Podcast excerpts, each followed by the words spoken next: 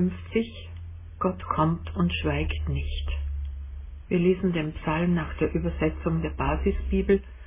In der Predigt wird auch auf Formulierungen anderer Übersetzungen zurückgegriffen. Gott, der Herr, begann zu reden und rief die Welt vom Aufgang der Sonne bis zu ihrem Untergang. Vom Zion her, dem schönsten Berg, von dort erschien Gott in strahlendem Glanz.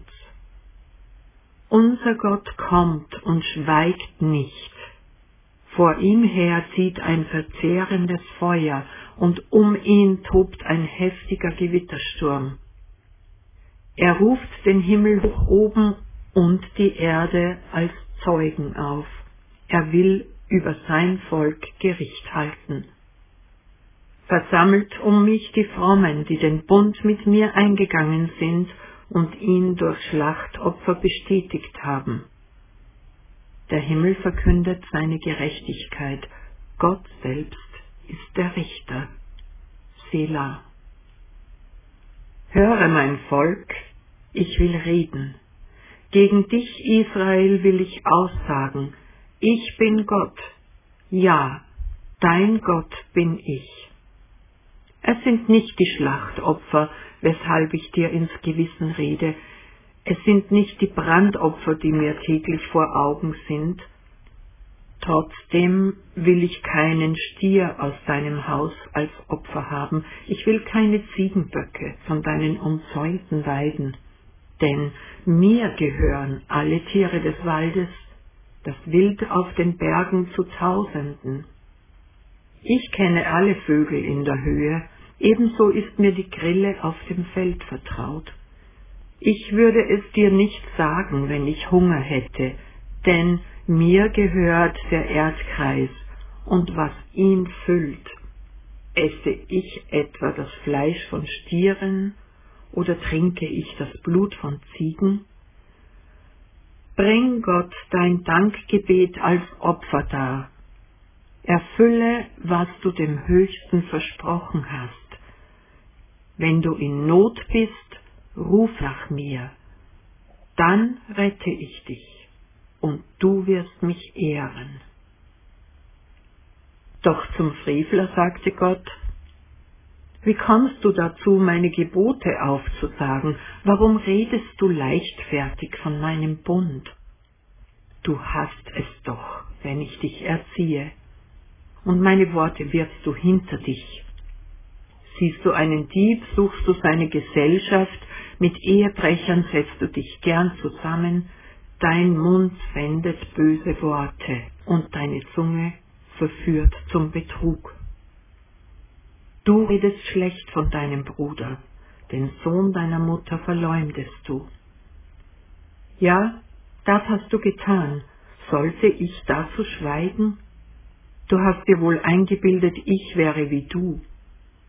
Aber ich werde dich zur Verantwortung ziehen und dir deine Taten vor Augen halten. Merkt euch das, die ihr Gott vergesst, sonst werde ich euch in Stücke reißen, und niemand ist da, der euch retten kann. Wer sein Dankgebet als Opfer darbringt, ehrt mich, wie es sich gehört. Wer auf dem richtigen Weg ist, den lasse ich Gottes Hilfe erfahren.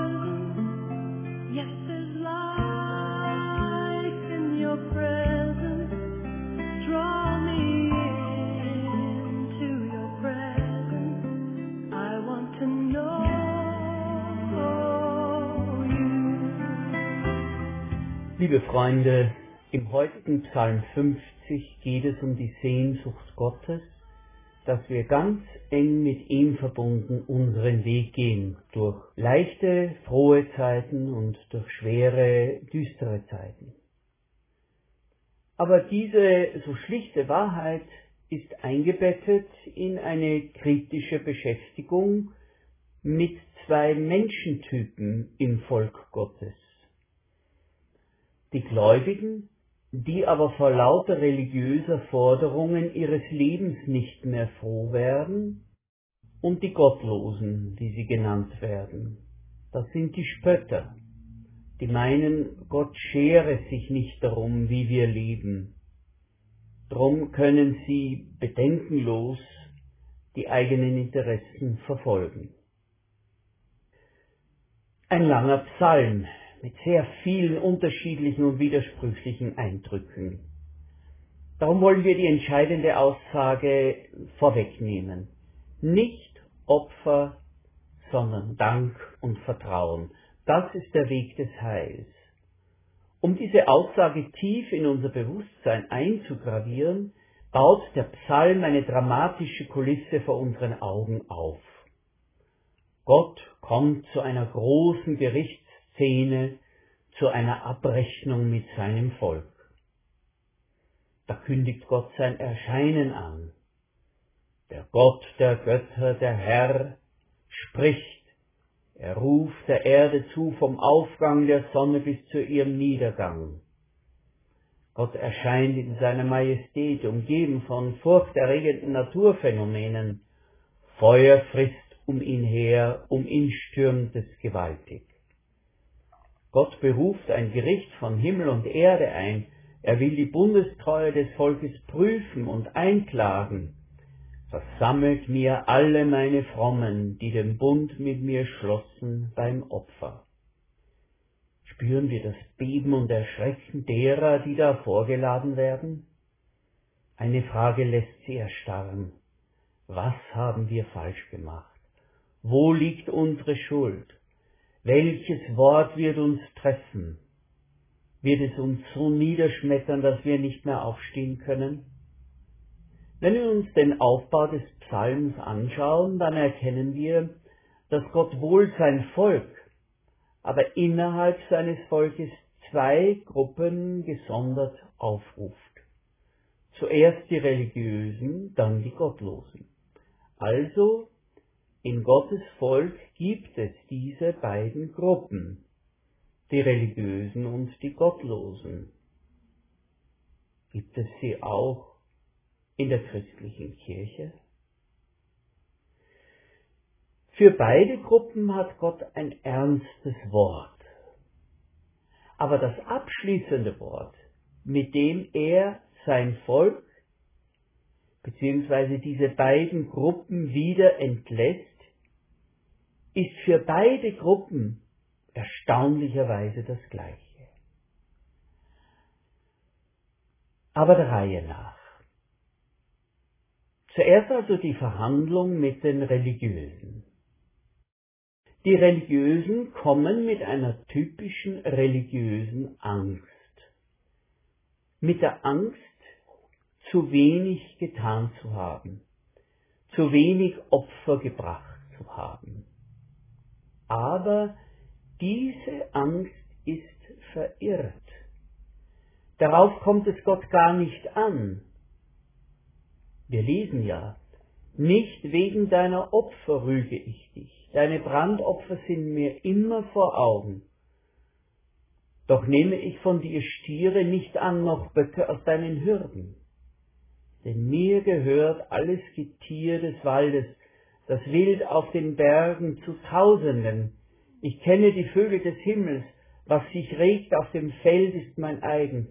Hätte ich Hunger, ich brauchte es dir nicht zu sagen, denn mein ist die Welt und was sie erfüllt.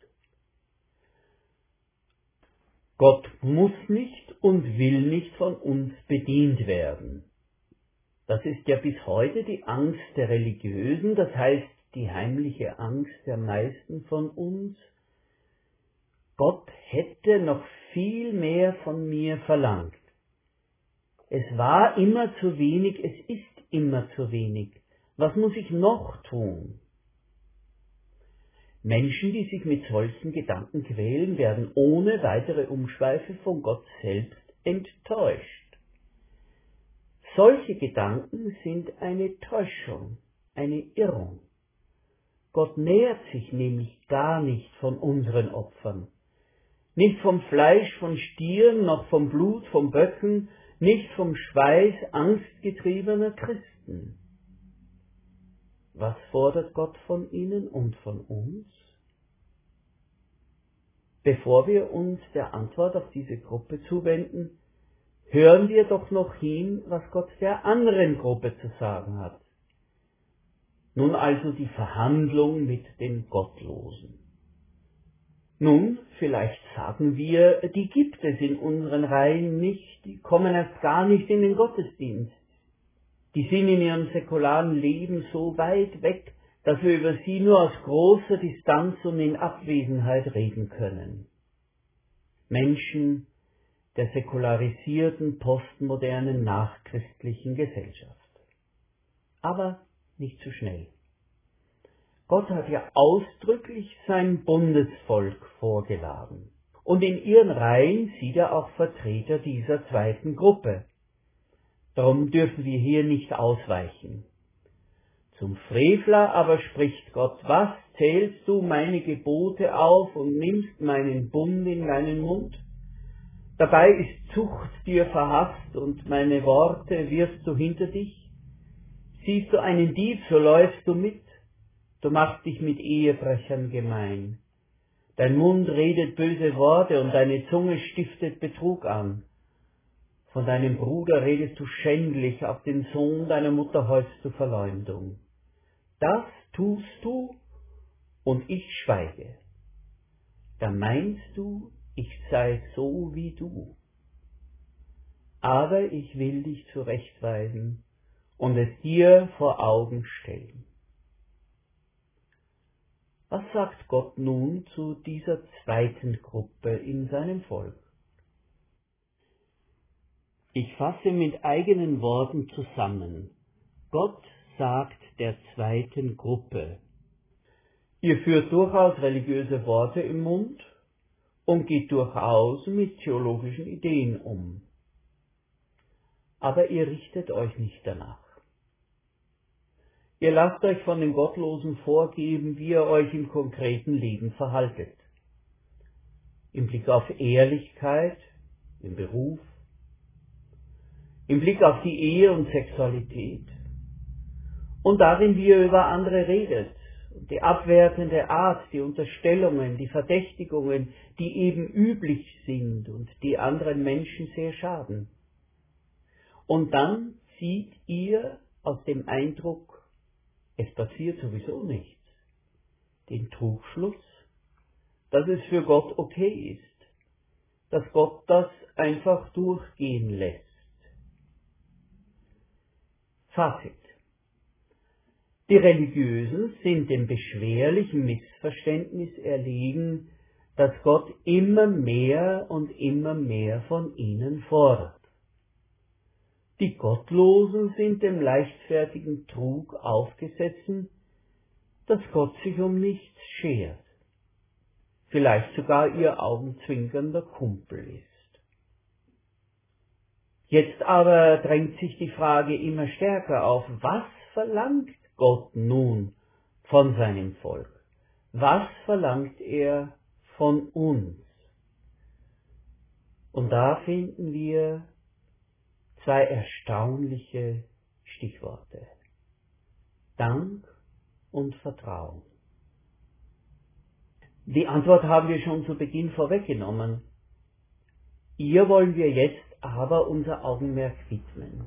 Die Antwort, die ausschlaggebende Weisung Gottes des Richters, steht in den beiden Sätzen, die wie ein Refrain nach Liedstrophen am Ende der beiden Abschnitte, den an die Religiösen und den an die Gottlosen, steht.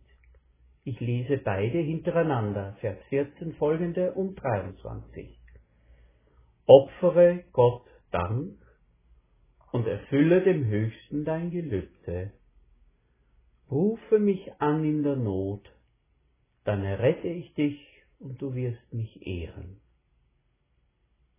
Nun die zweite, der zweite Refrain. Wer Dank opfert, der ehrt mich und bereitet so den Weg, dass ich ihm zeige mein göttliches Heil. Gott will Dank und Vertrauen. Er fordert etwas, das man nicht ableisten, nicht erledigen und anschließend abhaken könnte. So wie man im Tagesverlauf die Katze füttert, fürs Wochenende einkauft und dies und jenes erledigt und dann abhackt. Selbst die aufwendigste religiöse Pflichterfüllung, die man sich gehörig etwas kosten lässt, zum Beispiel die Opferung eines Stieres, ist letztlich etwas, das man erledigt und danach ist eine Zeit lang Ruhe. Dann ist man mit Gott fertig. Bis zum nächsten Mal. Aber Gott fordert etwas ein, das nie erledigt sein kann und nie abgehakt sein wird, weil es eine Beziehung ist. Die Beziehung von Dankbarkeit und Vertrauen fordert Gott gleichermaßen von den Religiösen und von den Gottlosen. Für beide ist das und nur das die Heilung ihres Lebens, die Ordnung ihrer Gottesbeziehung, der Weg des Heils. Aber was heißt das? Vertrauen und Dankbarkeit. Vertrauen ist in seinem ganzen Wesen eine Beziehung. Es ist die Zuversicht, dass ein größerer, mächtigerer, gütiger, barmherziger mit mir zusammen durch Höhen und Tiefen geht, durch Licht und Dunkelheit, und ich in jedem Moment auf diesem Weg zu ihm sprechen kann und sein Herz erreiche und ich mein konkretes, alltägliches Leben an Gott abgeben kann, in der Gewissheit, dass er alles formt und durchwirkt und am Ende gut ist, was er tut. Das ist Vertrauen. Wie gesagt, das ist nichts, was man erledigen könnte. Es muss gelebt, es darf gelebt werden. Gott braucht nichts von uns, er muss nicht versorgt werden von uns. Aber er will diese Beziehung zwischen ihm und jedem Einzelnen von uns. Und die Dankbarkeit? Die Dankbarkeit ist die fröhliche Begleiterin des Vertrauens. Sie ist das Bewusstsein, dass alles Gute und Wertvolle, das uns begegnet und das wir vollbringen, immer zusammenspielt mit dem Wirken dieses größeren, mächtigen, gütigen und barmherzigen. Und dass darum das Leben und alles, was wir vollbringen können, immer auch ein Geschenk ist. Ein Geschenk, das unser Herz froh werden lässt. Unser Herz öffnet zu ihm hin, zu dem Gott, der uns begegnet und mit uns unterwegs ist. Und wir mit ihm reden dürfen, so wie wir atmen, auf unseren Wegen, auf beschwerlichen und auf fröhlichen, wo wir leichtfüßig dahingehen. Gott will nichts von uns. Er will alles für uns. Wonach sein göttliches Herz verlangt, ist eine Beziehung aus Dankbarkeit und Vertrauen. Und in dieser wachsenden und lernenden Beziehung werden wir Heil und Heilung finden. Wird etwas gesund in unseren Köpfen und unseren Seelen. Aber auf diesem guten Weg bleiben Ängste, Krisen und Nöte. Schwere Erfahrungen und Bedrohungen wie Krankheit und Unfälle werden uns nicht erspart bleiben.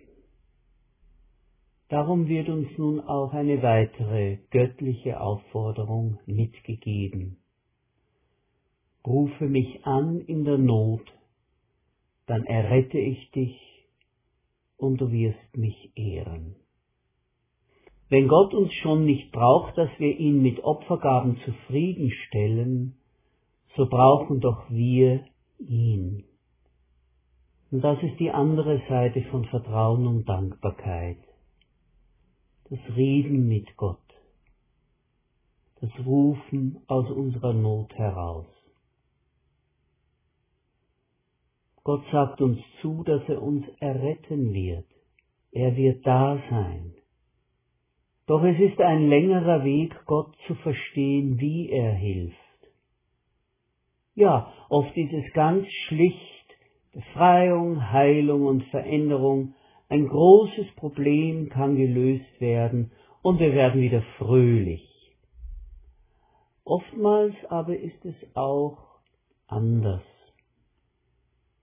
Die Umstände ändern sich nicht oder scheinbar nicht.